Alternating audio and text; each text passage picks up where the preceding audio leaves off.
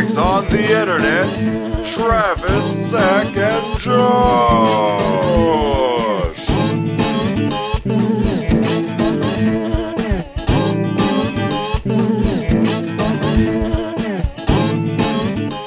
What up, everybody? Welcome to a very special first listen. Yeah, it's me and John uh, going to You don't get to see us this see us this time. Yeah, we're gonna fanboy out a little special podcast uh, to talk about the new Gorillaz album, Song Machine Volume One, Strange Times. You know, it would be called Strange Times Yeah, in 2020. yeah. I mean, they already did Demon Days. That one's off. That title's off the table. Yeah. Uh, so, I remember uh, early this year when they dropped uh, Momentary Bliss, and I fucking absolutely love that song. yeah, I remember that uh, we, you and I have been like discussing this pro- Song Machine project off and on all year. Yeah. Like, like those of us, those of you who have listened to our Speaker Brains podcast that we've done, will doubtlessly have heard us chattering about Gorillaz and specifically Song Machine at various points throughout. Uh, and I remember you saying that it it was it was reminding you of old Gorillaz, but I think that was when it was just Desolé and uh, Momentary Bliss. Yeah. Um, because uh, I we had did a little review for, I think we did a little review for uh, Momentary Bliss, and I mentioned that I wanted to review each individual song as it came out, and then we just never did. And because I didn't know at this point, I was like, "What is it? Just going to be a couple songs, and then that's it?" I was like, "Are they going to do a bunch of songs and then eventually put them on an album?" And I'm glad that they just went ahead and did that. They just did a bunch of songs, released them all like every month or so, and then piled them all together on a physical fucking CD. And they kind of did the Humanz thing where the standard version, you know, it's just like the main tracks that uh, you saw pop up on the YouTube, but then the deluxe version has a second CD with six extra tracks and the uh, the song "How Far" featuring uh, Tony Allen, who uh, is a legend and who sadly passed away. yeah, this year. seriously, and the dude's a fucking legend in the whole Afro rock scene, at the Oh, whole yeah. Afro beat scene, Oh, yeah. and, and fucking love the shit out of the dude. He also played drums on both uh, Good, the Bad, and the Queen albums. Uh, and which finally, what this year I finally got the uh, the newest uh, Good, the Bad, and the Queen, and fucking love the shit out of that album. Yeah, that was that was that wound. I think that wound up being my album of the year for 2018. I can I can feel that. We we are we are big Damon Albarn fans in this in this pod your podcast. on this on this here podcast. Um, so uh, my copy finally came in yesterday. Amazon's kind of getting a little slow with pre-orders again.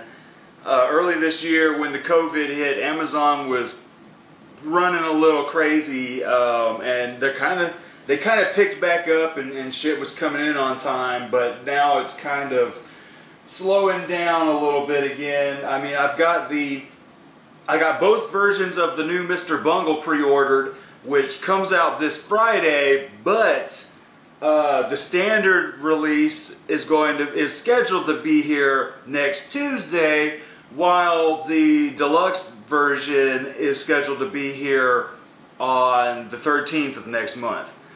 Huh. Yeah. So hopefully that album fucking has auto rip, so I can at least hear it, uh, you know, on fucking release. Well, it's like I said, it's weird because it's like it auto ripped fine for me, but I will say this: it did not auto rip with the bonus tracks. Weird. So I actually, to tell you the truth, and I remember we this came up after we'd wrapped the podcast yesterday. Uh, I had no idea there was going to be two discs. Oh yeah, damn. So that was a nice surprise. Yeah, I, I literally just ordered this because you like you know me, I'm a physical media guy. I want I you know it's I want to be able to hold the object in my hands and manipulate it. Yeah, it's got to go with the other ones. Like it's It's on my shelves. got to go with its brother and sisters. Um, But yeah, So spoil big spoilers. I really liked the album. yeah, so so do I. It is uh, it's pretty phenomenal. Now, like we were saying just a second ago, that Desolé and especially Momentary Bliss reminded uh, us of old Gorillaz. A lot of the other album kind of just sounds like Gorillaz in the past ten years. the rest of the album, uh, I would, you know, I, there's not a huge amount of reviews of this yet, which is kind of interesting.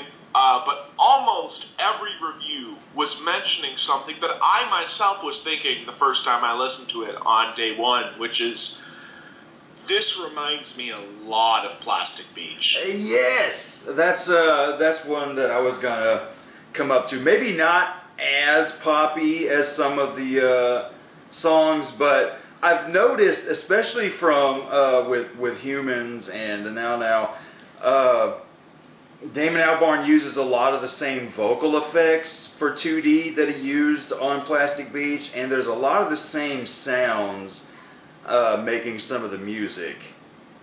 I've been saying this for a while now that you know there's there's I think I probably said this on our Gorillaz retro. There's two eras of Gorillaz.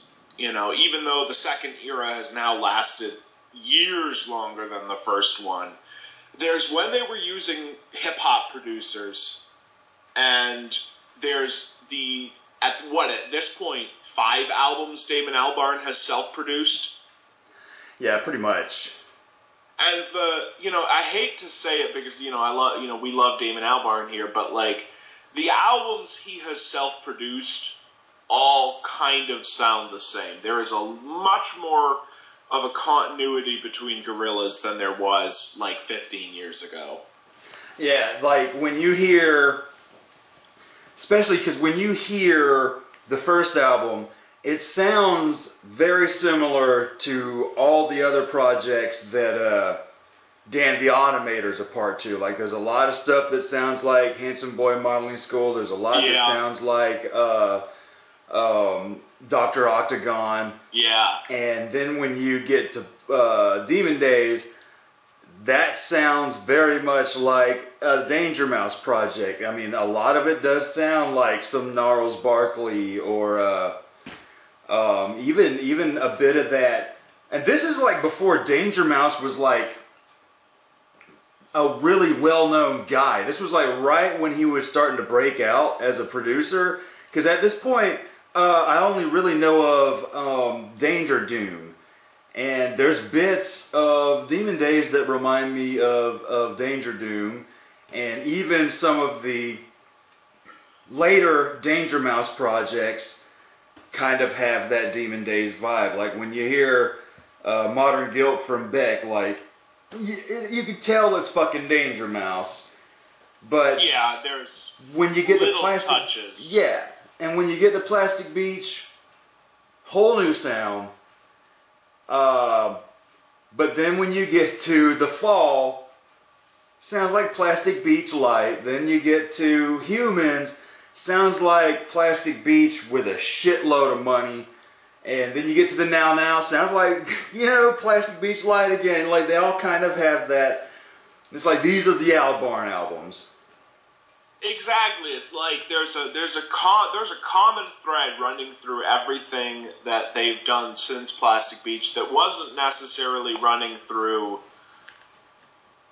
everything. You know, the two albums that came before it, and uh, this one, I though I really you know.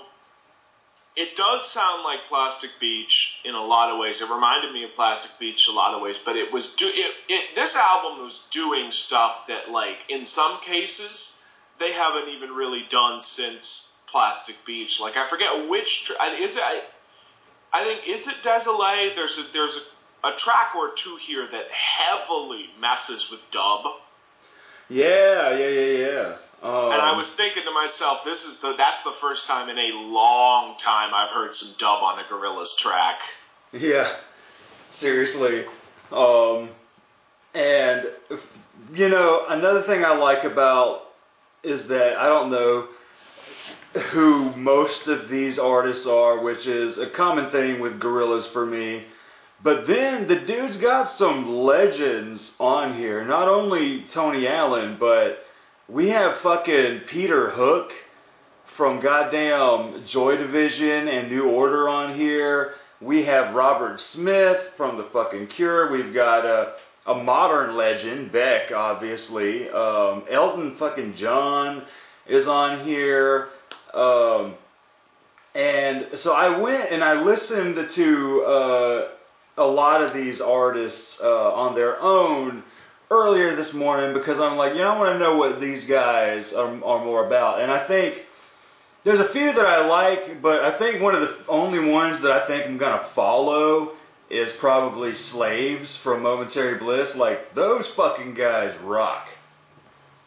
Yeah, like you know, I didn't I didn't know that like the Joy that was the Joy Division dude. I forgot about that somehow. Is he one? Is he also one of the Joy Division dudes who formed New Order? Yeah, yeah, he's their uh, Okay. the bass player, and you can tell was- that's him playing bass on the track too, which uh, which I enjoy. Because I, I when I when it got to what was that Aries, Yeah, I was like, wow, it's been a long time since Damon Albarn did something this like rock. yeah, You know? that's the same vibe that I had with Momentary Bliss. When I first heard it, I was like, damn, dude, this is the first time I've heard a guitar in a Gorillaz song in ages. At least if at least a guitar that I can tell it's a guitar. Yeah, it's like, yeah, pretty much. Like most of the collabs turned out pretty well. Yeah, there's I would, I think. There's a couple I don't love, but like, there's a couple I can't stand. like the the, and I, I mentioned this yesterday. I like Chalk Tablet Towers, but like the slight complaint there is, I'm a huge St. Vincent fan. St. Vincent is a r- amazing guitarist. You know, Yeah. I don't know why, you know, I get that like crazy guitar solos don't fit in Gorillaz tracks, but she's never really been a crazy guitar solo person anyway. You know, just a little bit of weird noise and that would have been all right. You know? Yeah, it's weird because it's like uh, some artists, they're it's like they're utilizing their talents, but then other artists, it's like why are you even there? Um, for instance, on Aries, you know, it says featuring Peter Hook and Georgia. I went and looked at some Georgia music, and she's decent. Her she's got two albums. The first one was in 2015, and it sounds like 2015 music. There's like some post dubsteppy kind of stuff on there, and she sings. Oh. She's got a decent voice, and she released one this year that sounds very fucking 2020 because I think too many artists are jumping on the let's sound like the 80s bandwagon, and to me that was cool just a couple years ago, but now I'm I'm That getting a little That bandwagon's been going for so long. yeah, like in the underground with like the the the new synthwave guys and shit. I dig it, but now I'm kind of getting everything's trying to sound like the fucking Stranger Things theme song, and it's getting a little annoying. Yeah, that stuff's that stuff's been going on. I've been hearing it since like 2013. Like mainstream dudes have been doing it since around the time that uh, Carly Rae Jepsen put out Emotion. Yeah, I haven't even. I've only heard her uh, her little uh, "Call Me Maybe" song. Well, uh, well, that's the you know that I, and I'm her not- her decent cover of the uh, Full House theme. And that's that's the thing about like I'm not a Carly Rae Jepsen fan, like, but like she's been bizarrely influential, and like a lot of music nerds like love her stuff. But whenever you you try to explain that to people, they're like, "The Call Me Maybe Girl." right. Um, so, but anyway, the Georgia girl is just, why are you even here? Um, Because you don't hear a female on the track. It turns out all she did was drums and percussion. And I'm like, well, uh, I mean, I hear drum programming. What's like, there were a couple times on this album where I, I saw the Gorillaz featuring an artist and I couldn't figure out where they were there. And I thought, I was thinking to myself, almost 20 years ago, you guys had Tina Weymouth on your album and didn't feature her. Like, to the extent that, like, until we did that Gorillaz podcast, I had no idea that Tina Weymouth was even on that first Gorillaz album. Yeah, so it just it boggles my mind. It's like you know, why why even have the person on here if you're not going to necessarily use their talents? It's like, oh, she showed up at the studio one day. Oh, you wanna you wanna push a couple buttons on uh on my synth here? I think the you know the there's a couple of songs I, I wasn't as big into. Uh, the only part on this album I was ever like really really annoyed is that that whiny R and B dude doing his thing before Elton John comes on on the Pink Phantom. Yeah. Um, let's do a track by track, Sure. and we'll fucking get to that. Yeah. Oh, Jesus fuck. So, we start off with Strange Times featuring Robert With. Smith. Yeah, with with with a fucking Z. And it's featuring uh, Robert Smith, which is cool. Uh, Robert Smith is I got I got a ton of Cure albums, and I'm like I'm like I like some of this. You know, I'm not like loving every album all the way through. Uh, I mean, but I like songs off of all the albums. But uh, yeah, I, I dig it. It's a cool little start. Um, and Yeah, I, I really liked it too. I like the music on it, you know. Uh, and the video is really cool. Um, I, that's another thing I do like about this project is like they're they're giving us little music videos for most of the songs, and uh, it, it's weird seeing uh, Robert Smith as a moon. yeah. Well, I like the you know the key the sort of keyboard loops are really cool on this track. The like crazy piano that introduces the song, I, I dig that. You know, Robert Smith. I know '80s Cure. I don't know where the Cure went after the '80s. You know, Yeah. so I have no idea what he's up to aside from the fact that he's still they are he and Morrissey are still feuding. seriously, seriously. I mean, would you say that Robert Smith is the inventor of that go-to goth singing style? That uh, he's he's got to be one of the inventors. yeah, because I mean, easily you could say him or Morrissey, because everyone, he's definitely he's definitely the one who made it popular.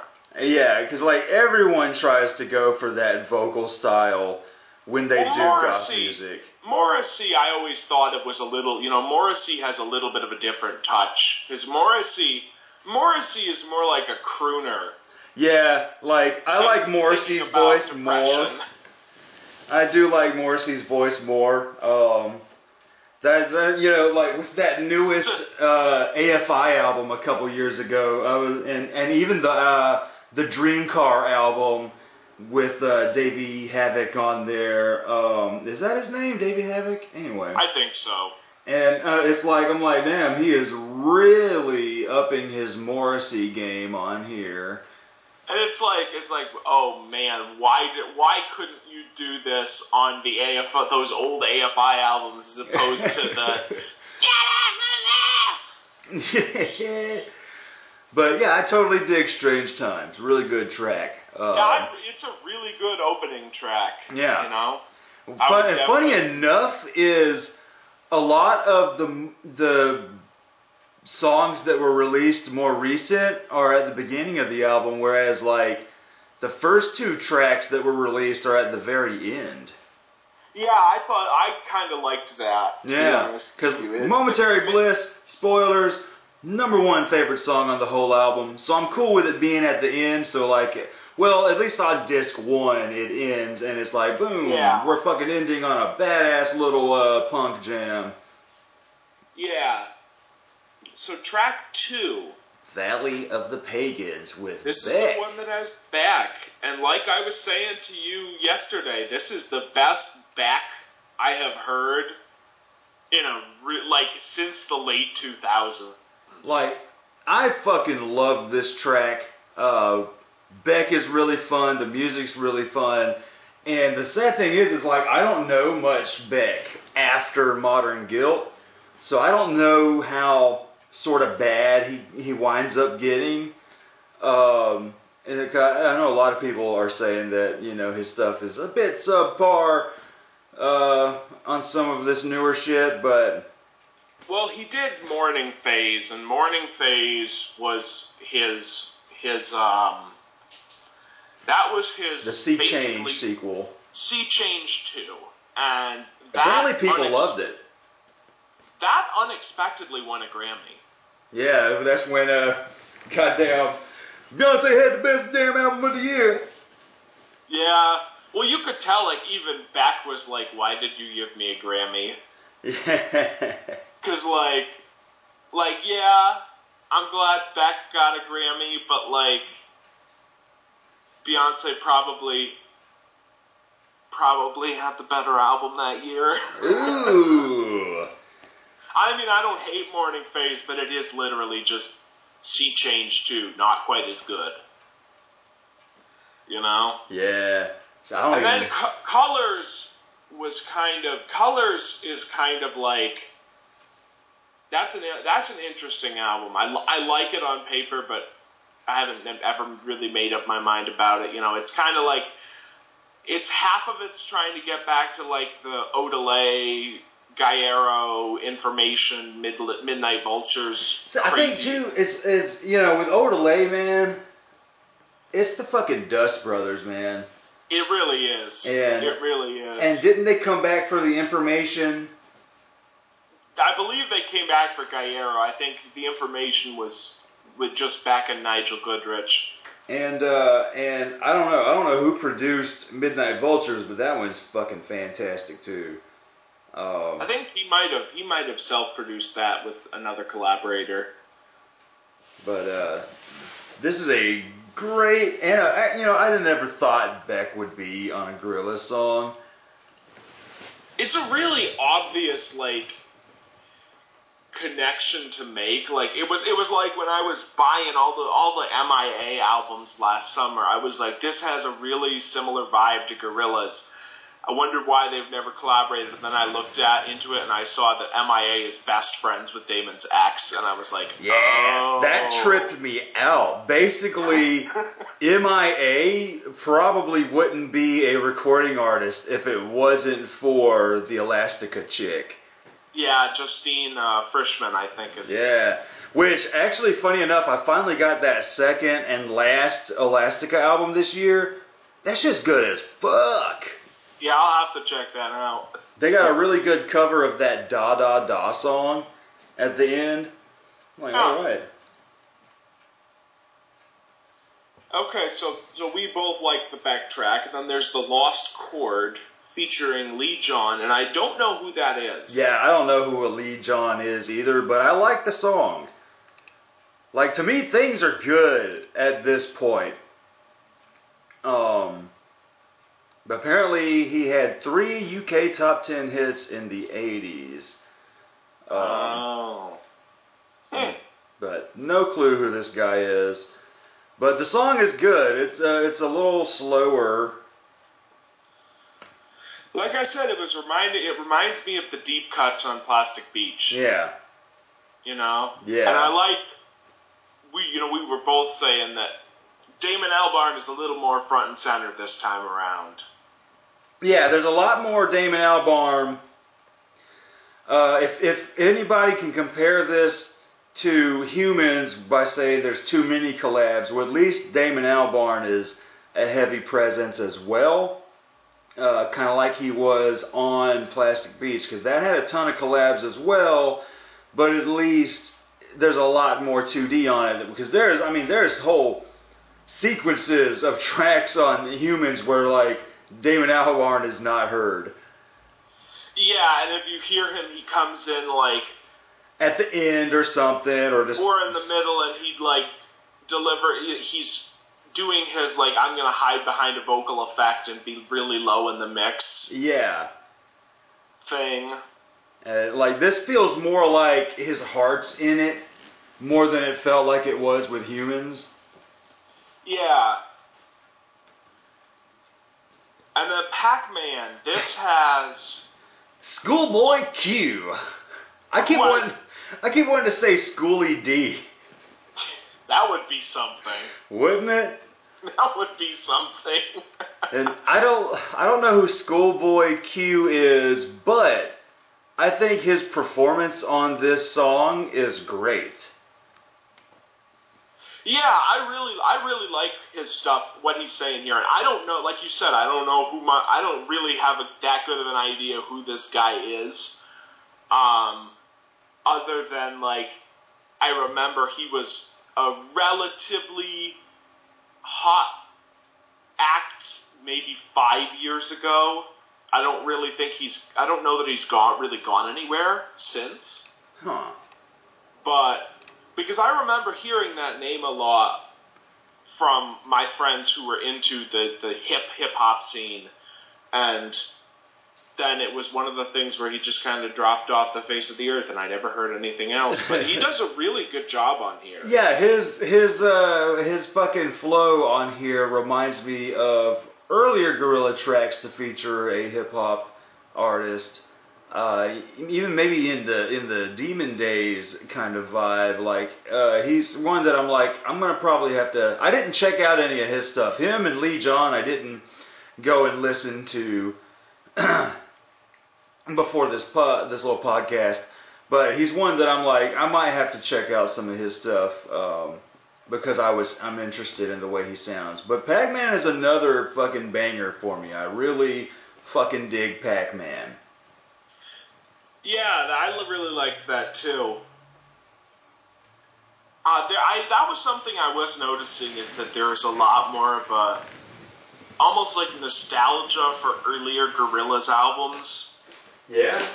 that they're tapping into on this album. Like it, it feels like they're they were deliberately trying to be a little closer to, I guess, classic Gorillaz than the more recent stuff. Although it still, you know, it feels weird that you can call those early albums classic now. yeah, because I mean, I can so right now I can say the first two are classics because the first one impeccable debut album, and the second one, like I mentioned on the uh, the Fleet Foxes podcast, completely perfect and flawless sophomore album. Yeah, Whereas the third one, the third one of the trilogy is always the slight disappointment. Yeah, and it's like it has it has a lot of great tracks, and there's a lot of there's a lot of. I'll put it this way: I understand why it is why it's some people's favorite. You know, because we'll get we'll get to the that in the in, when we do the wrap up closing thoughts on the album. True, true. But yeah, Chalk Tablet Towers. This one, It's like the- I said, the features a little. It's you know it's like. It's kind of like Lady Gaga getting Elton John and then just auto tuning him so he sounds like every other dude. Yeah. Um, and sadly, I don't know much St. Vincent at all. And she's somebody I need to check out. Uh, but as someone who is not familiar with her stuff, this song is not convincing me. Um, she, like she doesn't even get a lyric, does she? It's just kind of just No. oh oh kind of shit. Man, She's- She's just doing backing vocals. just what a waste. and it's like it's like damn this is like i said she could have done some guitar stuff they could have given her a little bit of to sing but like And it's the first song on this album where I'm kind of not all the way into it. yeah i get that like but like i me i i'm i'm enjoying the vibe like i like it Yeah. you know, like I like the synthy stuff. It reminds me of again, it reminds me a lot of like Plastic Beach, but it also reminds me of the stuff I liked on Humanz. Yeah. Yeah. Like it's not a bad song, but it's the first time I'm kind of seeing seeing some cracks in the uh, the window for me at least. Because I'm like, number one, I'm like, you wasted somebody who's apparently really good, and to me, it's just kind of an average kind of track. Like there's nothing that really uh, gives me any kind of wow factor. Yeah, I get that. And speaking of cracks,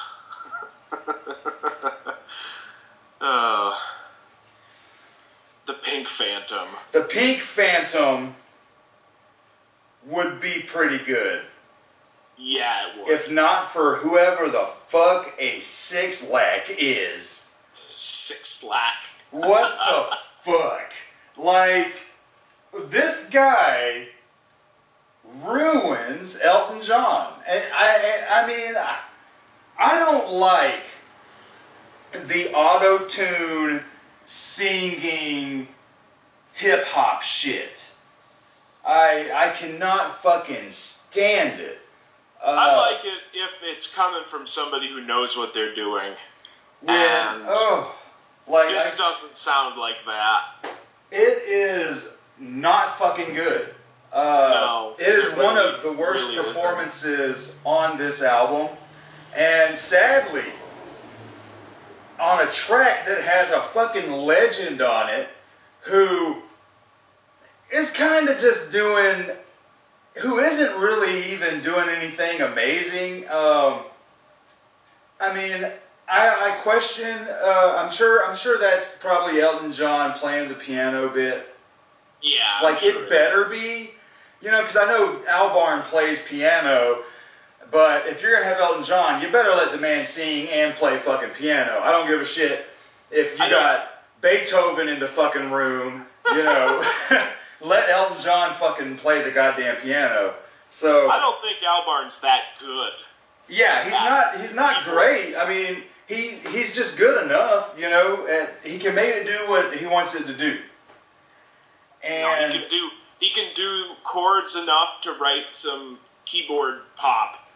yeah, You know, So but I don't think I don't think he can do that kind of intro stuff. And Elton John's voice, not bad. I mean, it's just old Elton John. It's cool that people uh, still respect the dude enough to put him on shit. Uh, and it's cool that this year we got two Elton John collabs with two artists we really like. One, one's kind of lame, and one could be good, but they fuck it up. Yeah, and it's like the I, I was when I the, the first time I listened to this album, I was a little annoyed by Six Lack. Uh, I can't. and the, the second time yesterday, I was really annoyed. Like I was like the thing about that like that because I don't even know if it's hip hop because I don't know anything about Six Lack. I or I love that we're just calling him Six Lack.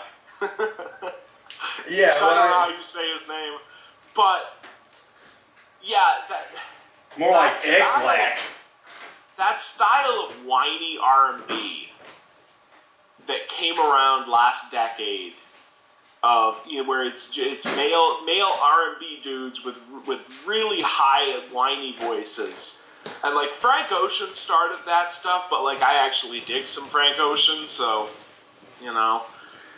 I just But, like- hate it. Oh God.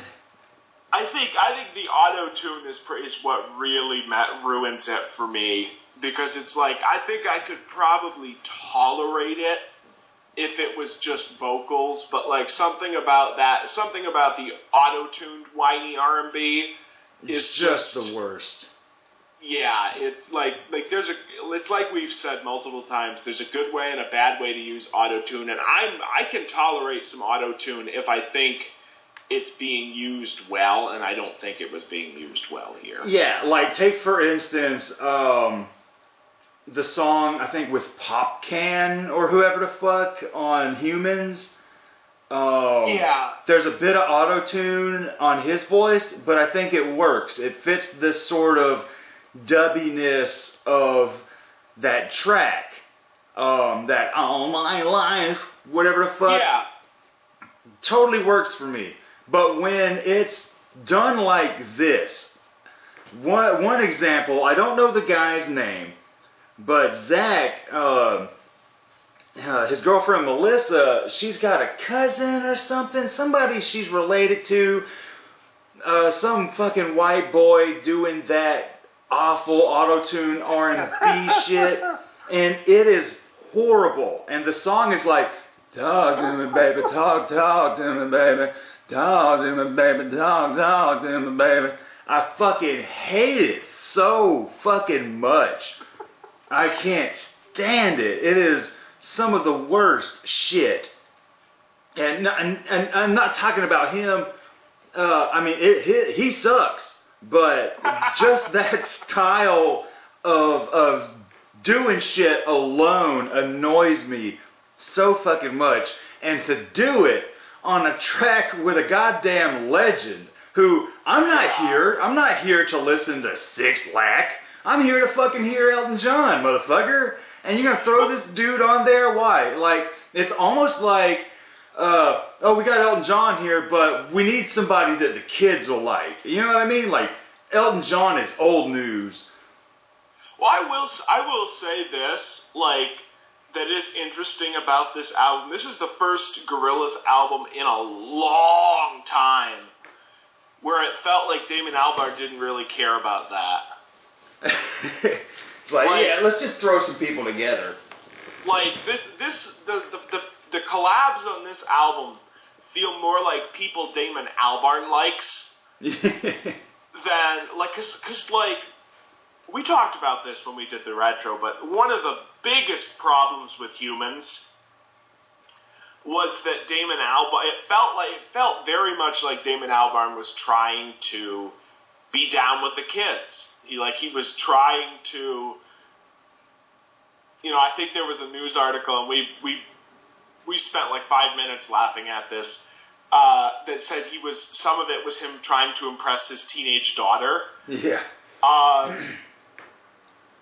but like Humanz very much felt like that, and it felt like he was doing that, and it was like he didn't quite know what he was doing at times. I don't get that vibe from this. Yeah. I mean, it all, a lot of times it feels like he's working on a track and then somebody just happened to walk by the studio. Yeah, And it's like, oh, you're a cool guy. Uh, you want to be on this? but yeah, I get the vibe of like, especially with Momentary Bliss, I, I can believe that Damon Albarn rocks some slaves. yeah, like, and I mean, you like, you know, moving on to the next track with just Aries, you know, Damon Albarn can, can get down to some new order. Yeah, but Pink Phantom probably the worst track on the entire uh, thing. Probably, yeah. Um, I would, I can agree with that. One that, even though Elton John and the music is fine, I cannot listen to this song. It is a definite skipper. it is it is it is bad to me. I just that fucking guy ruins the entire song. And it's not like it wasn't like it's not like the strongest song to begin with, but like Yeah. I get it. You you don't you know Elton John is not you know we're not we're not looking at the Goodbye Yellow Brick Road Elton John or, or all the young girls love Alice Elton John anymore. You know it's you, you get Elton John in 2020. You're looking for the the like a candle in the wind Elton John. it's like, can you feel the love tonight? Exactly. Like you're you're going for You're not getting you're Crocodile Rock. That You're, Elton John. you're getting Lion King. You're not getting Crocodile Rock. Yeah. Which, speaking of Elton John, though, uh, have you seen the movie Rocketman? I have not. Fucking phenomenal. Oh my god. Probably the best music biopic I've ever seen in my life. I'll, have to, I'll have to watch that because you know the the that awful Queen biopic that came out around the same time kind of turned me off. You You, know what's funny is I still haven't seen the Queen one, but when it came out, people were praising it. But then, like, barely a month later, everyone just hates it. So I'm like, what's up with this fucking movie? I still haven't seen it, but It uh, was it was just a really samey rock biopic. uh, it just does all the tropes. does all the tropes, and they even like they had the audacity to have a scene where the band are trying to sell Bohemian Rhapsody to the to the the studio executives, and they're like, uh, "Queen, this is highly improper. We cannot put out a song that's five minutes long." And it's like, dude, this was 1970. What was it? 1976. People were putting out like six and seven minute singles for like the last four years. Like. like, it is a funny little scene though. That but they show the whole thing in the trailer. yeah, that's. I hate when movies do that now. Yeah, but bro, uh, fucking Rocketman. No other biopic is like Rocketman. Rocket Man is how I think all biopics should be, where this movie is larger than life for a motherfucker that was larger than life. It is it is phenomenal. I enjoyed every fucking minute of it. Like it's half musical, but fantasy. It's like it is it is a fucking great ass movie. Yeah, I'll have. I'll, I'll definitely have to see it. Yeah, I fucking loved every minute of it. I was like, thank you. Fuck. Um, So yeah, so now we have Aries featuring, as we said earlier, Peter Hook and Georgia. and Georgia. Um, Whoever Georgia is. yeah, I you know, it's another one. It's like, oh, who's Georgia? Um, and yeah, I can't get into her stuff. I listened to her, um, you know, about an hour ago, and was like, eh. But yeah, they. Why is she even here? She's really doing nothing. Uh, but Peter Hook is jamming on the bass. Uh, the song I really like. It's very, uh, very 80s, but 80s in a plastic beach kind of sense. Yeah, like definitely. Like it's it's definitely like this could easily like if you if you like told me that this was supposed to be like a sequel album to Plastic Beach, like it could fit.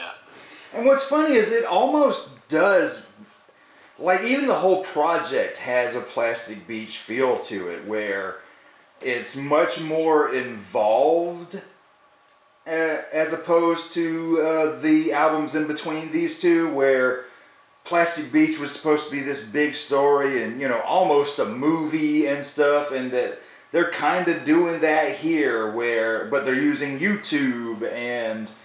Uh, it almost feels like they're sort of accomplishing what they wanted to accomplish with Plastic Beach, but kind of didn't.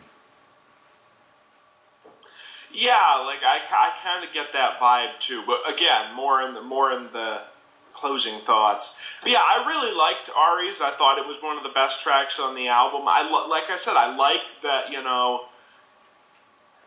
This is the most rock thing I've heard Damon Albarn do in a really long time, and especially to go back to like 80s post punkiness, which Blur always Blur always had a little bit of. Yeah. You know, there was always a little bit of that in Blur, especially like some of the deep cuts on those earlier Blur albums. Like there's some stuff on Parklife where you're like, oh yeah, no, these dudes love the Smiths and Joy Division and like Siouxsie New Order. Yeah, Siouxsie and the Banshees. oh. but um, yeah, really enjoyed it. And so then we get to Friday the 13th. Probably. I do not. I do not remember this track. It is probably my second least favorite. Um, it's another one where this Octavian guy. Oh, little, I, I, I remember this one a little too yeah. much auto tune. Not as bad. Not as bad as Six Lack, but the auto tune is just distracting me from everything else. Uh, but that's sadly the only thing I, I so far I've listened to this album all the way through twice, and I I had just turned it off right before uh, we started this, and it's Because this, I don't remember nothing but that guy not being very good. see, I don't even remember that guy. That's the thing. Until I put it on again, and I was like, oh yeah, this is the other one that has the sweet dub instrumental. Yeah, and it's like, damn, fucking yeah, he does. The, the Octavian dude, who I have no idea, you know, I have no idea who Octavian is. He doesn't bother me that much on here. Yeah, he doesn't Like, bother me like Six Lag did, but it's another one where it's like, yeah, there's some auto tune here. It's distracting me a little bit, but music wise, there's some decent stuff. But it's again probably one of my, my second least favorite track. Like it, to me it's like i can take that auto tune because it's not overdone and it's like it's just that style of hip hop that like was super super popular throughout the second half of the 2010s i think is kind of starting to go away now I hope so. um, and it's just it's just a trope of the genre, and it's like he doesn't do anything I hate, so I can accept it, but I don't really remember him that much. yeah, I, Like- I agree with that. Cause I mean, it's like that's I'm here. That's all I'm hearing is the auto tune. I'm not really hearing his performance, and uh, that annoys me a little bit. Because it's like, damn, you know, you're with you disguising your voice a little bit like this. I'm not actually hearing you. Um, but I mean, there's motherfuckers that use vocal filters all the time on shit, and it adds a cool factor. You know. Yeah, it's like there you get something like uh, the second Vampire Weekend album, where I don't know if they're using auto tune, but he's using vocal filters all over that album. Hmm. Um, but yeah, and then you get, and this trip, this kind of tripped me out when I heard it. Uh, Dead Butterflies, which features the comeback of one of the dudes from White Flag on Plastic Beach, I think. Kano. Yes. Kano. um, really though, is he? Uh, I think so. Let me look it up because I, I want to say he was one of the dudes on White Flag because and I remember that because I don't I didn't like what the rapping on White Flag very much. Let me, let me look at the track listing.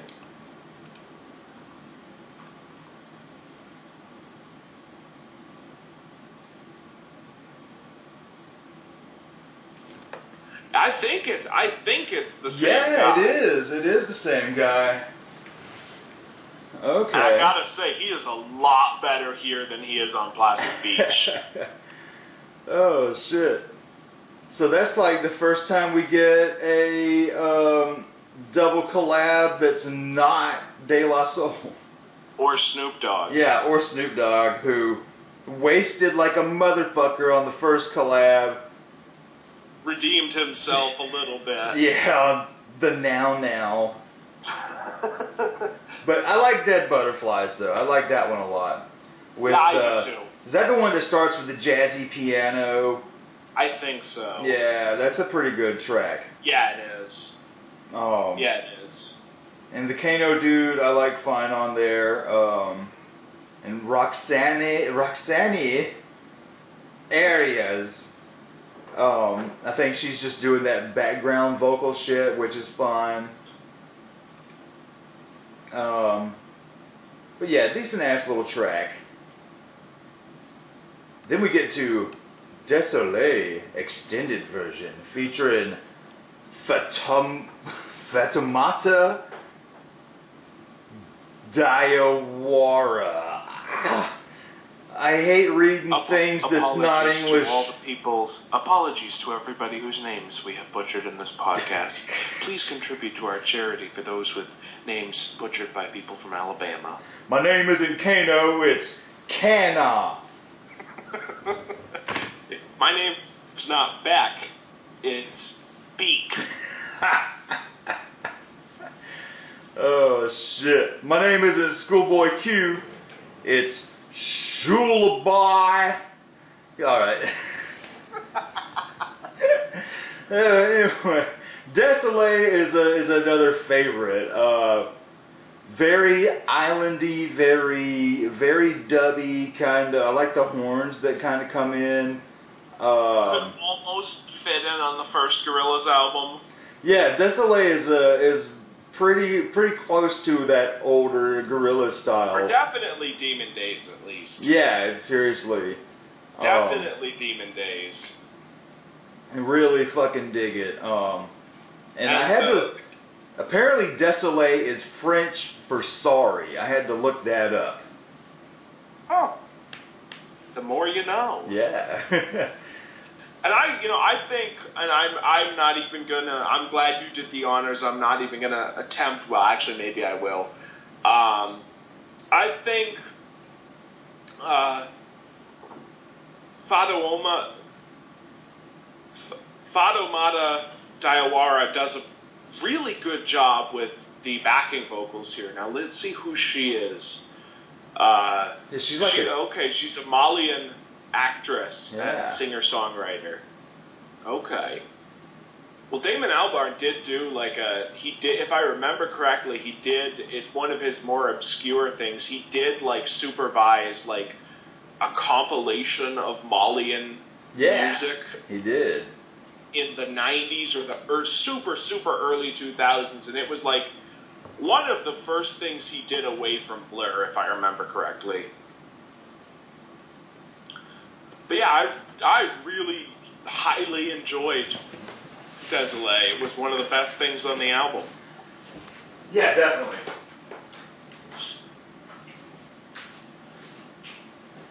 And so, we get to my favorite track, Momentary Bliss, featuring, uh, how do you say that guy's name? I don't know. I'm gonna guess uh, Slow Thigh. unless unless it's pronounced in some other way and I just totally butchered it. in which Yo, man, my name ain't apologize. It's Slothy. It could, hey man, it could be. and uh, also featuring slaves, who, I've if if you're gonna check out slaves on YouTube, apparently there's two bands called Slaves, huh. and one of the first one I clicked on was a song called "Cursed," and it was some straight up garbage. It has a generic fucking rock sound, but then goes into that white boy whiny kind of hip hoppy fucking garbage. It sounds very much like that newest uh, Linkin Park shit that dropped before he died. Oh God. And I was like, that's these fucking guys? I was this is fucking garbage. And then I, I, I looked again and I saw the channel of the actual band play a couple of their songs and I'm like, okay, th- this is who I was looking for.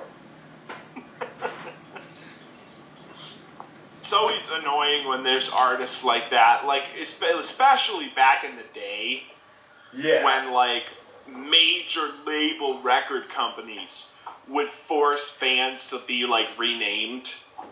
Like the the example I always jump to is that the Britpop band Suede. Uh, in America, you generally won't find Suede albums as Suede. You'll find them as the London Suede. Uh, Be- because some shitty lounge singer in the 80s called themselves Suede.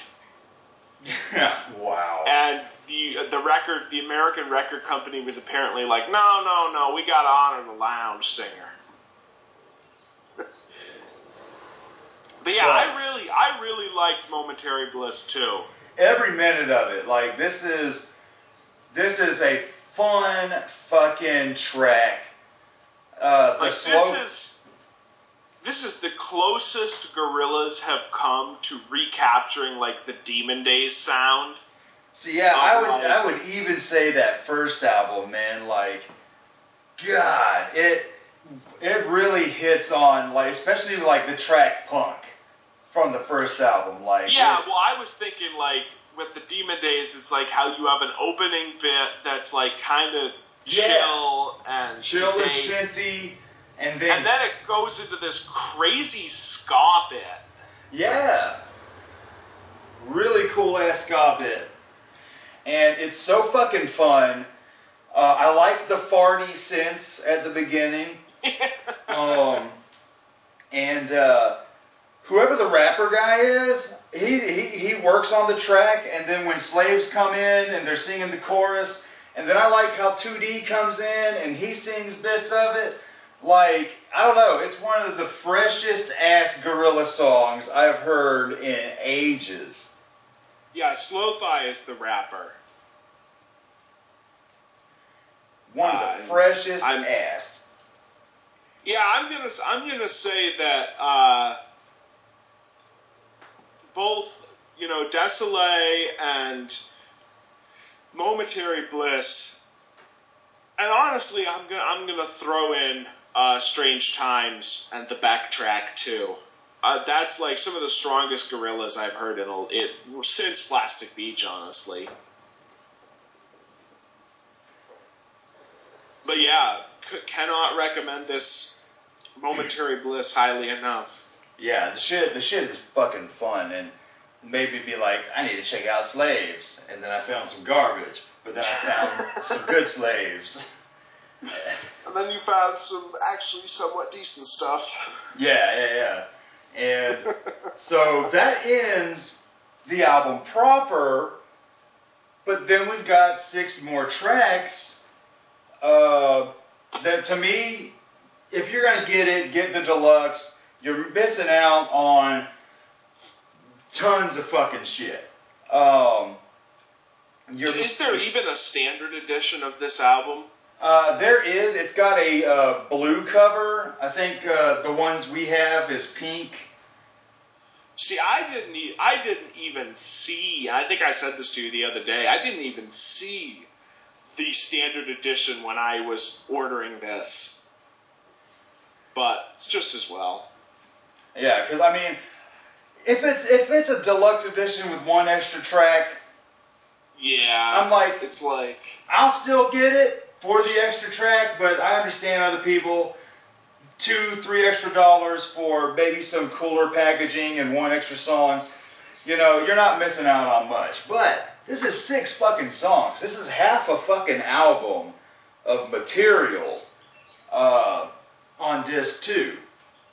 And to me, if you're not getting the deluxe version, you're missing out on what a, a, a maybe six half. tracks. Yeah, you're missing out on the full uh, uh, experience. Kind of like kind of like with fucking Humanz, where it's like it's a bloated ass mess, but get the fucking deluxe one. I mean, I mean, e- even so, there's like what ten more tracks if you get the deluxe fucking vinyl version.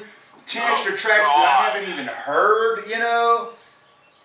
Oh God, yeah.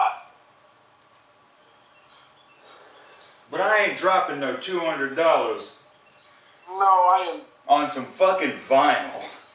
Well, it's not even vinyl. It's that it's Humanz. I don't like Humanz enough to drop two hundred dollars on it. Even if I had that mu- sort of money to throw at vinyl, right.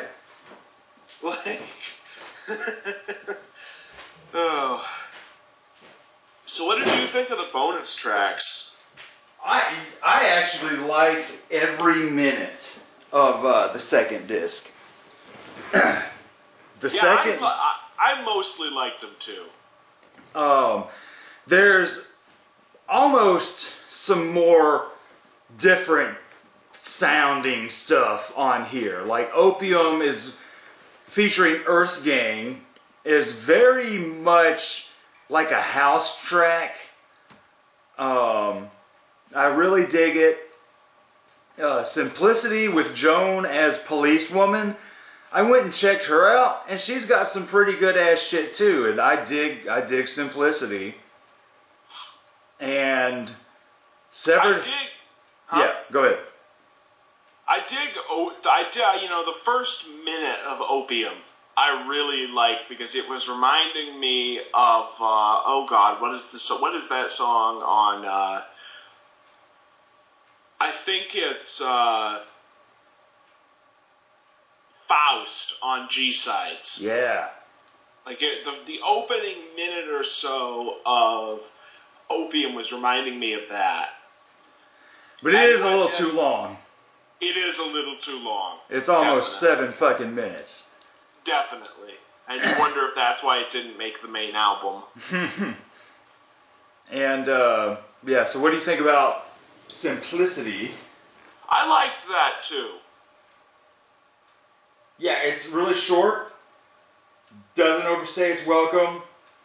And it has that like kind of like mildly exotic classical vibe Yeah. that Damon Albarn likes to go for.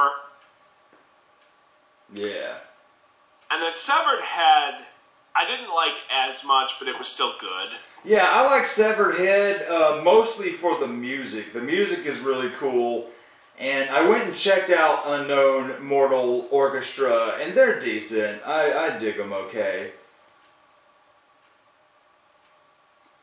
But with Love to an Ex, I really dig. I went and checked out this Moonchild Sanelly girl, and I'm fucking all about it. I'm like, this chick is cool as hell. Yeah, that I really liked that track too. And then um, MLS, I was almost like, you know, uh, that because that, you know, I was almost like I would have thought that would have been on the main album because JPEG Mafia is relatively big right now. Really? I've never heard of him. I mean, like he's not like selling massive numbers of records, but like he's a semi underground hip hop dude who's making some waves at the moment. Huh. But I dig that song too. Um, but I'm gonna say, with with Love to an Ex and MLS, like they really doubled down on the N word this time around. Because they like the first time I ever remember hearing it in a Gorillaz track was on Humanz, and I was like, whoa. Well, like like we we both said, like I never thought I would turn on a Gorillaz album and hear. Was that well? Who was that? God, I don't even remember that dude's name, man. Was it Vince Staples? That shake that ass. I never thought I would turn on a Gorillaz album and hear "Police Everywhere" like an N-word killed a white man. Yeah, ser- seriously. It's like, and it fit, but it, it fit with Humanz. But like, it was still like whoa. Given like given recent events, Humanz has some pretty ahead of its time shit. yeah, it does. Yeah, it does. Like I, I remember talking to somebody about that, and a friend of mine was like, you know, Damon Albarn gets written. Like snob dudes have always sort of written out off Damon Albarn as because Damon Albarn likes Damon Albarn really likes uh, kitsch, and he likes kitsch so much that it can be hard to tell when he's wants you to take him seriously and when he doesn't, and I think that annoys like snob dudes and critic types. Mm. who like who like like a Radiohead where you know you know at least they think Thom Yorke takes himself super seriously. Who knows whether he actually does or not? Yeah. But like it's still like you have to you have to think like Damon Albarn had the had the presence of mind to know, to to be like yeah Donald Trump could definitely win the election when nobody else did. like it's like yeah. Cause like, did, wasn't that like his instructions to the to the performers? Like, perform this as though Trump's won the election. Yeah, and then they bleep out any reference of Trump, which is is a good thing and, and sort of a bad thing. yeah, like I get that. I get why they did it. Makes like, the album timeless, you know, where it's not the Trump album, but at the same time, it's like, uh, you know, well, You definitely could have left this in, and it would have been fine. yeah. Um, but yeah, MLS is really good. And then How Far featuring the late Tony Allen and Skepta uh, is really good too. I like that one a lot. Yeah, Tony Allen, like you said, legend, amazing drummer, and I'm really glad. Like, obviously, like Tony Allen's on a, a ton of legendary stuff. Like, he's, I believe he did a bunch of stuff with, uh, God, I always forget how to say his name, uh, Fela Kuti hmm back in the 70s. You know, he's huge, was a huge figure in that whole Afrobeat scene. You know, I was gonna say, thankfully, like they actually got him to do some drumming on that second "Good, the Bad, and the Queen" album, Yeah. because that's like, in hindsight, like that's the one big complaint I have about the first "The Good, the Bad, and the Queen." Is like there's n- hardly any percussion on that whole album, and it's but it's it's weird because it's a complaint I didn't know I had until I heard the second album. Yeah, like that second Good, the Bad, and the Queen. I mean, there's stuff I absolutely love on the first one, but the second one I almost like a little more. Yeah. That's kind of how I feel about it too. But yeah, no, uh, this track with Tony Allen, let me pull it up again. How far? How far is great. Yeah. And I like that they leave it at the very end because they even said that they probably wouldn't even release the song um, on this version. And I'm like, I'm glad they did because it's like, you know, it's like probably the last song the dude really worked on. Certainly with Damon Albarn, yeah. Yeah. And Skepta is pretty good on here. Mm-hmm. I'm not familiar with him. I know that's a name I've been hearing a lot. The the UK hip hop scene has really blown up in the last year or two. Like maybe not internationally, but like from what I understand domestically, they, they the UK hip hop scene is really going places. Uh, which uh, will be interesting to see how that affects the international hip hop scene uh, moving forward. Yeah, I'd, I'd like to. I'd like to see some of those dudes cross over here because it would be a breath of fresh air for some of the garbage that's been hitting the hip hop, uh, mainstream hip hop over here for the last twenty years. Like I think I think the closest thing to UK hip hop that has really ever broken through in America is I mean first off MIA. Yeah. And secondly, although I calling him UK hip hop is cheating since the man left the UK and hasn't really gone back that I can think of. Uh, MF Doom. Yeah. A lot of people don't know that he was born over there. Yeah, yeah, yeah. Fucking, fucking love MF Doom, but he hasn't released a proper album in like 11 years. Seriously, like I've I have got to pick up that album one of these days. Like, yeah, I got to get that one. I've I've only got uh, the first one, and I've got the Madvillain, and I've got mm Food or MM Food. Man, Oh. d- MF Doom is one of those guys where I love MF Doom. I would probably never want to see MF Doom live because, like, it's a it is a toss up whether he will actually appear Yeah.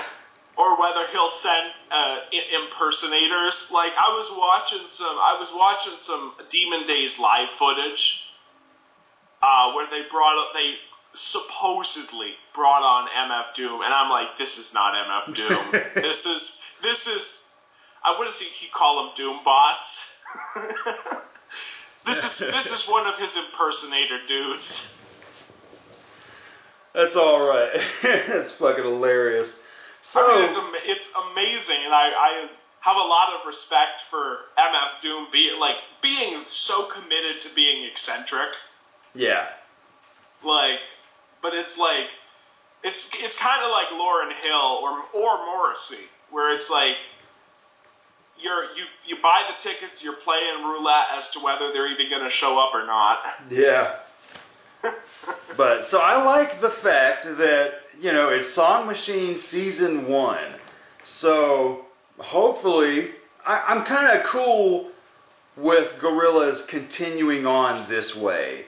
Uh, yeah because it there's a little more spontaneity it feels like to the music as opposed to we got to get in the studio.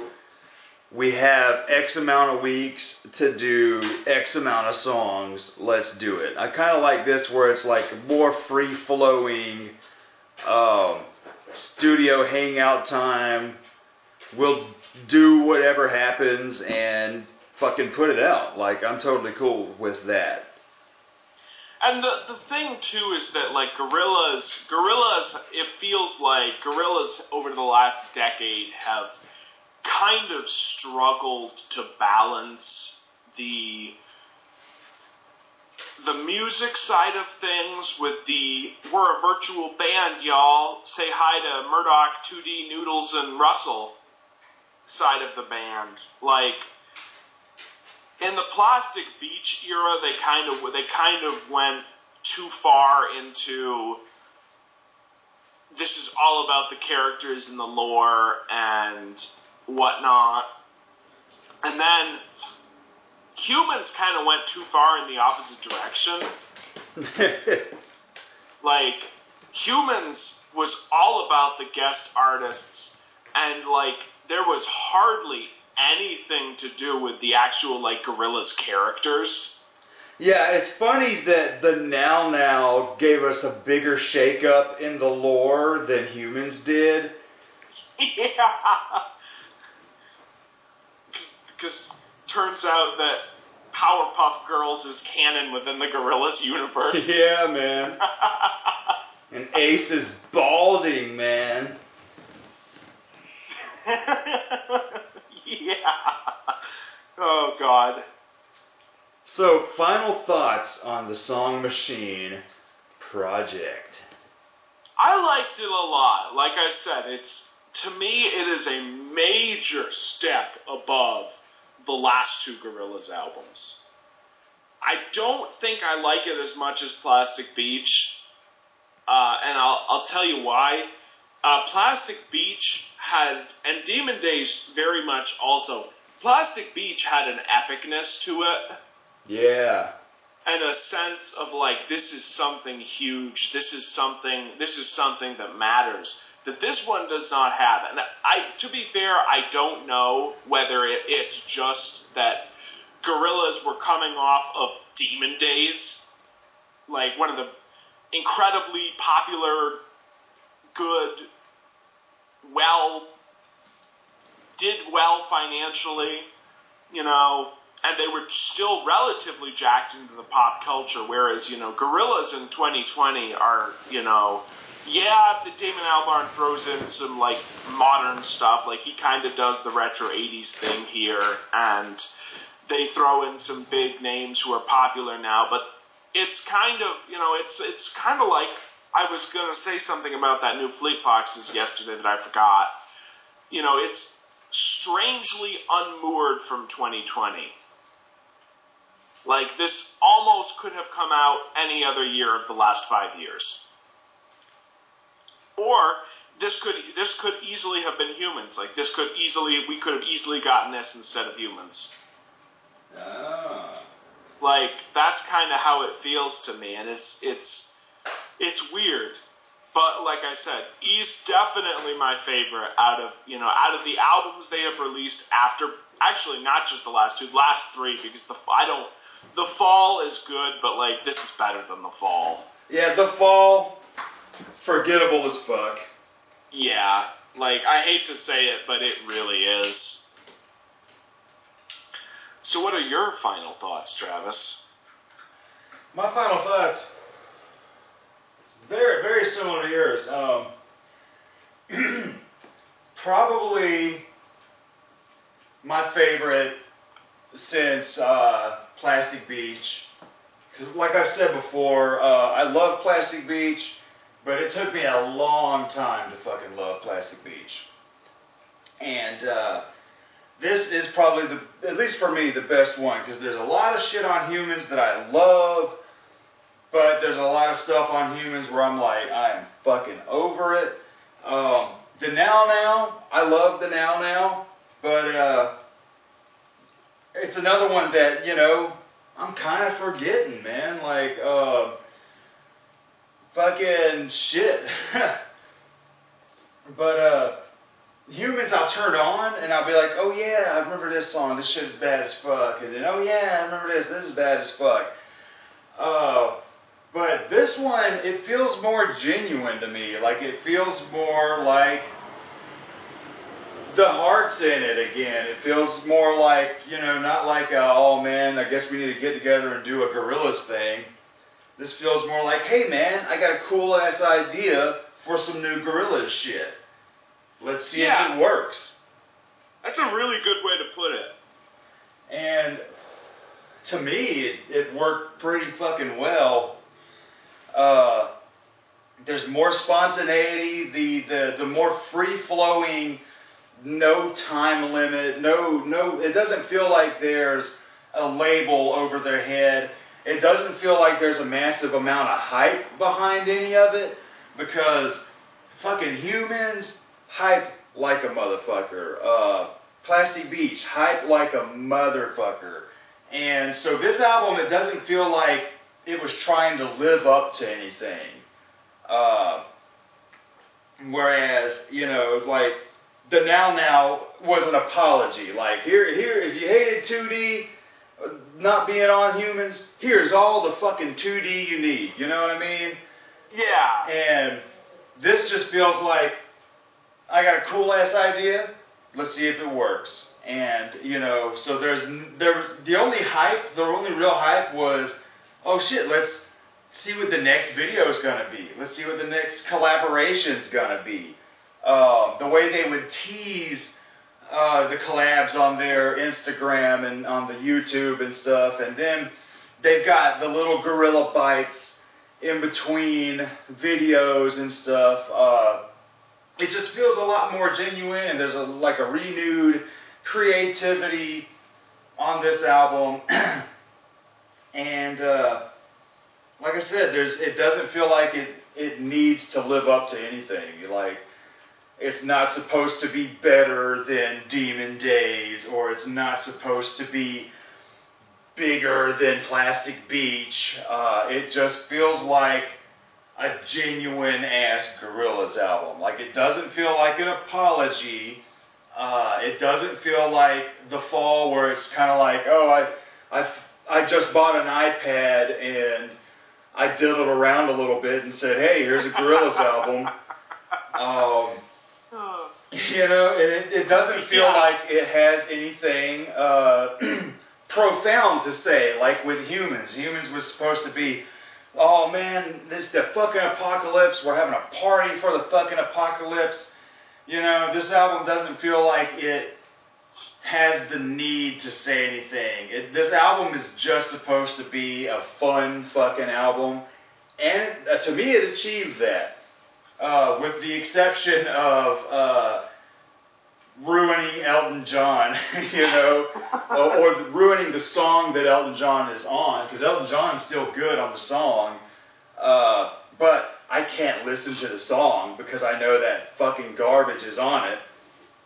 And but the, the rest of it is pretty fucking good shit. Well, it's like, you know, this feels like, and this this occurred to me when you were talking about Humanz. This is this is the first Damon Albarn project, and I've heard, other than that new Good, the Bad, and the Queen, or well, new being two almost two years old. Uh, this is like the first Damon Albarn project I've heard in a long time where he doesn't sound burned out. Yeah, exactly. Like he like, and I you know, it when when you get to his solo album that he his his one solo album he dropped back in 2014. You'll definitely know what I'm talking about even more because he sounds really burned out on that one.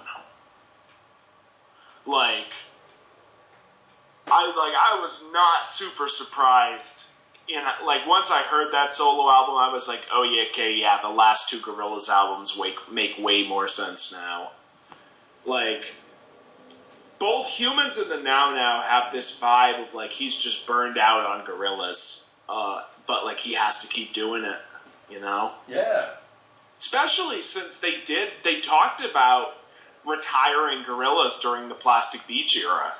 Yeah, like Jamie was sick of drawing them, and you know, I get it. I totally get it. But that's also with label pressure, interview pressure. Like this feels more like we're doing it on our terms.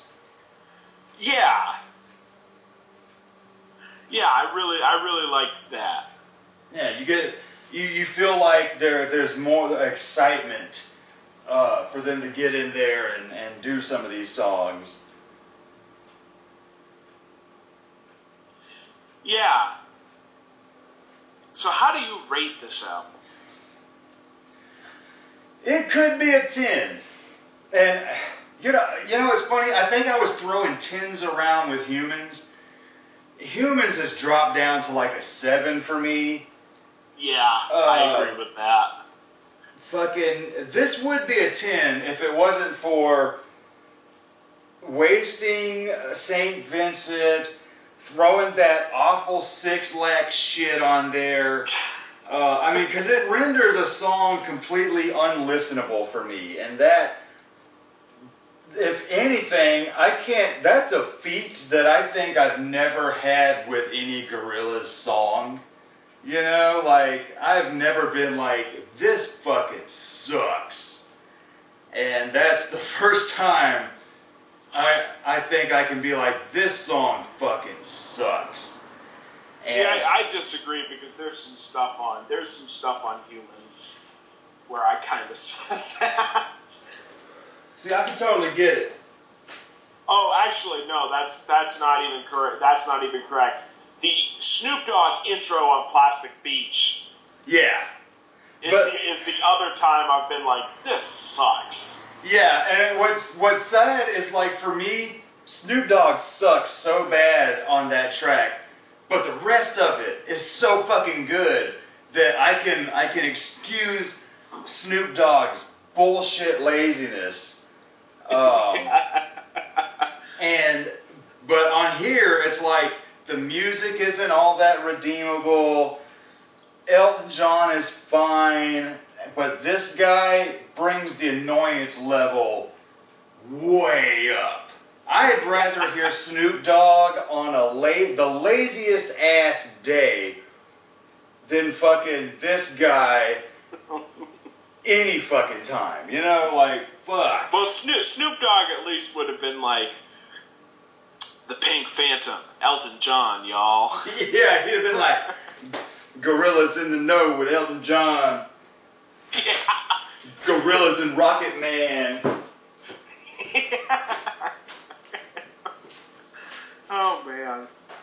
So, I'm gonna I'm gonna go a little lower than you. Uh, but this album uh, is a nine for me. I'm gonna go a little, maybe a little lower. I'm gonna go for an eight and a half. Eight and a half. I can get down with that. because it's it's like I said, it's the best Gorillaz I've heard in a long, long time. But it's not. It's it needs that little extra something that those first three albums had, and it doesn't. It doesn't have that for me. You know. True.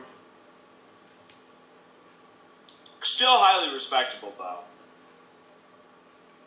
And I have high this this gives me high hopes for Song Machine season 2 whenever that happens. Yeah, and then there just yesterday there was the announcement that Netflix is doing a Gorillaz series. Oh shit. They've I, they've been talking about that for decades now. Yeah, seriously, and I hope they do it right. I hope they do it good. I mean, because Yeah. I liked the little short Gorilla Bite cartoons they made for the for the first album's uh, phase, and I'd always been like, this could really work as a little series. You know, give us some ten minute shorts or something. Uh, and so maybe maybe that's finally gonna happen. Because even when Humanz came out, there was an announcement a gorilla series is happening, but then there was nothing else talked about. Yeah, I remember I remember that. And so now there's the Netflix announcement, and uh, I, I'm all for it if it happens. I'm totally here for it. Oh yeah, like it's it's it's just wild that it might actually be finally happening, you know? Yeah, a good 20 years, uh, just about. yeah. Well, I mean, they did drop the that first. I think it was the first single Yeah, tomorrow comes today. in like late 2000. So, Yeah. uh, the the project is officially listed as having started in I think 98 or 99. Yeah. Even though they didn't really do anything with it until 2000. Oh yeah. But yeah, Yeah. Definitely hype for uh, the possible season two. Um, hope this renewed creativity happens.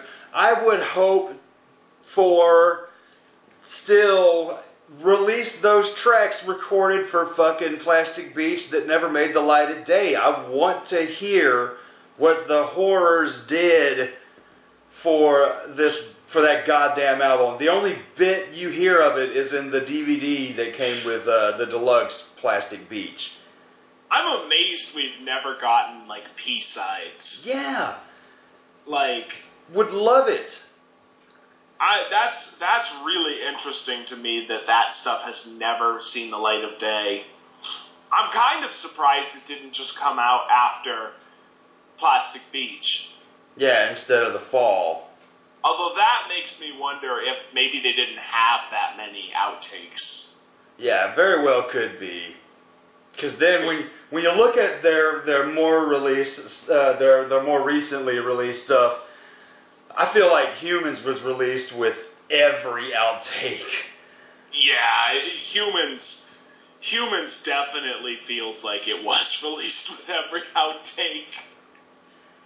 Um, and even this, like you know, probably because I get I get feel that the second disc has a lot of a lot more outtakey kind of stuff.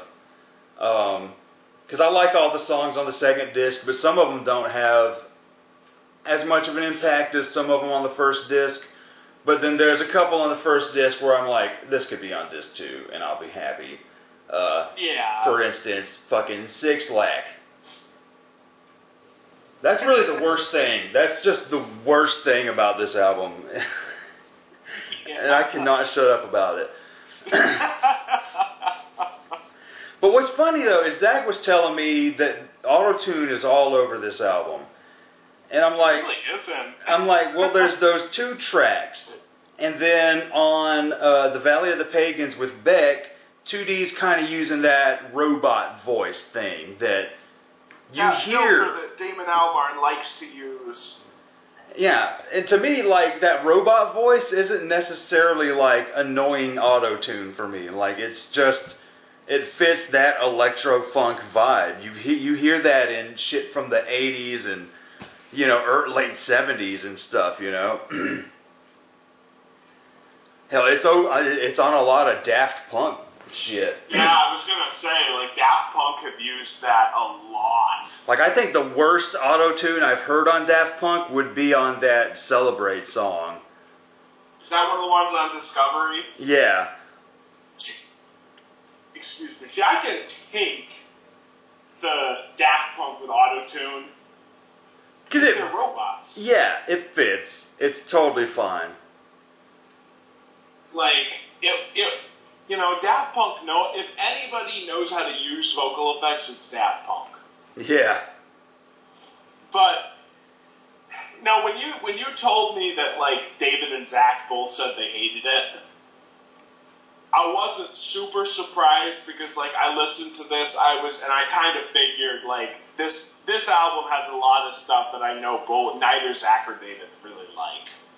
Yeah, see, I like, you know, they listen to different kinds of stuff. I'm a Gorillaz fanboy, so And honestly, like there was there was like we, we were we were saying like talking about like the stuff you hated. There were some tracks when I was listening to it yesterday. I was like, damn, I wonder what Travis is gonna think of this. and like you actually surprised me because like you only really hated those two tracks, or no, you only really hated the Elton John track. yeah, yeah. So it, like, it sucks that like we got two Elton John collabs this year, and both songs suck. Yeah, it's like both kind of botched. Like that's that's weird. Like Lady Gaga and Gorillaz. yeah. Man, if you told if you told if you told me ten years ago that somebody was going to collaborate with both Lady Gaga and Gorillaz in the same year, that would that I don't know if I would have believed you. What's funny is ten years ago, I could I could be like, if somebody told me Elton John would be on a Lady Gaga track, I'd believe it. I'd be like, yeah, I can see that. And then, but at the same time, if you told me Elton John would have been on a Gorillaz track, I would have not believed it, but I would have wanted it. You know, like I'm Yeah. like that would make so much sense. yeah. And damn it, they fucked it up. Thanks a lot, 6LACK. Six Flags. Fucking that just that just reminds me of that great that great cutaway gag in one of uh, one of your earlier one again it was one of those 13 badass albums. Go listen to some Kadaller's Har Dead Mouse 5 Oh yeah, goddamn Kim.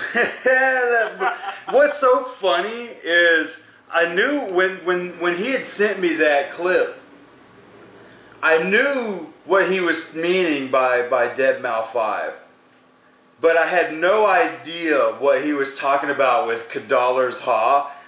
And I'm like, what the? Because I knew Kesha, and I knew the dollar sign in her name, but I, I I thought he was actually saying the name of a band, like Kadaller's Ha is the name of some shitty band. And it took me a long time. Uh, I think it was Zach that was like, "That's Kesha," and I was like, "Oh, Kadollar, okay, okay." Like like with Marilyn Manson and "Pretty Like a Dollar Sign."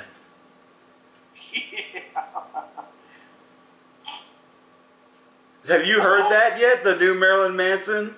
I have not It's.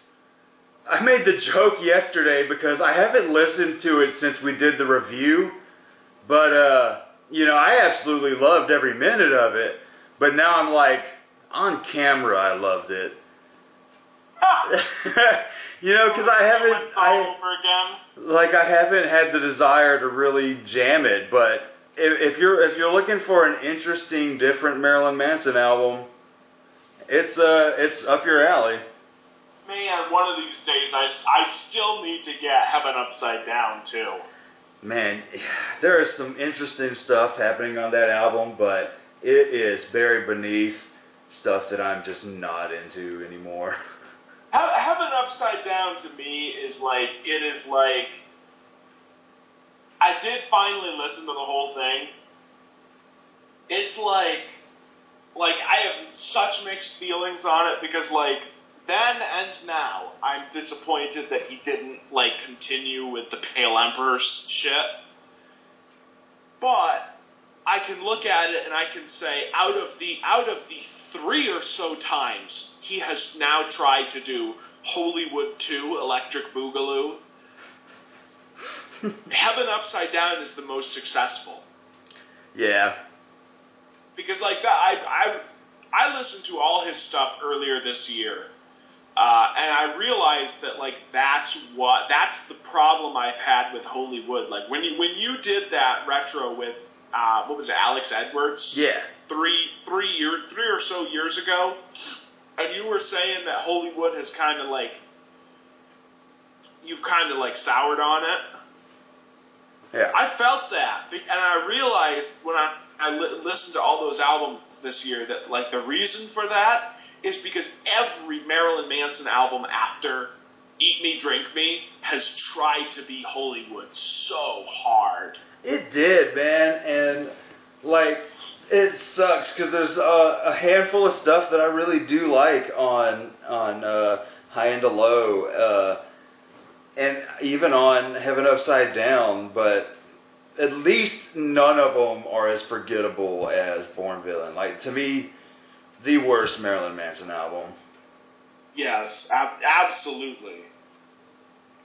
Only thing I ever remember from Born Villain is that how he, he uses the fret noise as part of the riff, as the musical note, which I was like, that's fucking interesting. Because that's not an accident, since you're constantly using it in that riff.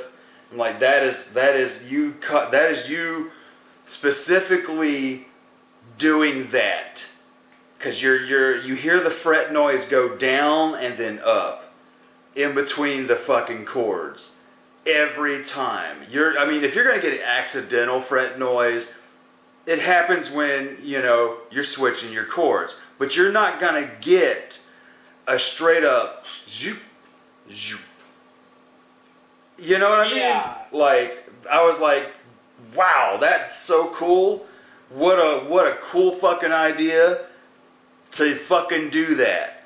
And but that's that's the only positive thing I can say about that album. Yeah, pretty much. Like, like I have it. I've listened to it maybe once in the last eight years. It's like you're using something that should be edited out with Pro Tools as part of your uh, your fucking musical notes. But at the same time, it's like, it's like you were so wild and so crazy in the 90s and so like experimental at a certain phase of your career and now you've literally been reduced to using like fret noise as an effect. yeah. The dude's just tame as fuck nowadays. He doesn't know what to do with himself because he doesn't he doesn't scare people anymore. Yeah. He doesn't he nobody is afraid of Marilyn Manson in 2020. Yeah, like, and I noticed that when I was a kid, like, the last time people were really afraid of him was when Hollywood was dropping, and then when um, Golden Age came out, there was a little bit of talk, but that was the first time I was like, nobody's saying anything. uh, here about Marilyn Manson. And then when Eat Me Drink Me came out, it was like nobody gave a fuck anymore. Well, like, like even like as early as like the golden age of grotesque, people were starting to make fun of Manson Mm-hmm. For the fact that nobody was afraid of him anymore.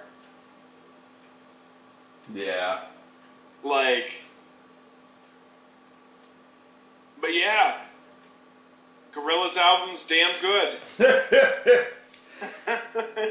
yeah, highly recommend it. If you're a Gorillaz fanboy, you're gonna like it.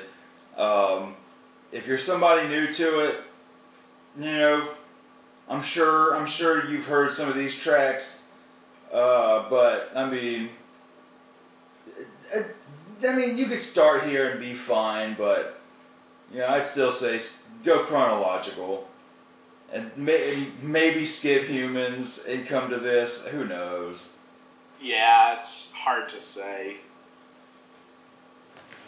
So, eight and a half and a nine. Yup. Totally fucking worth it.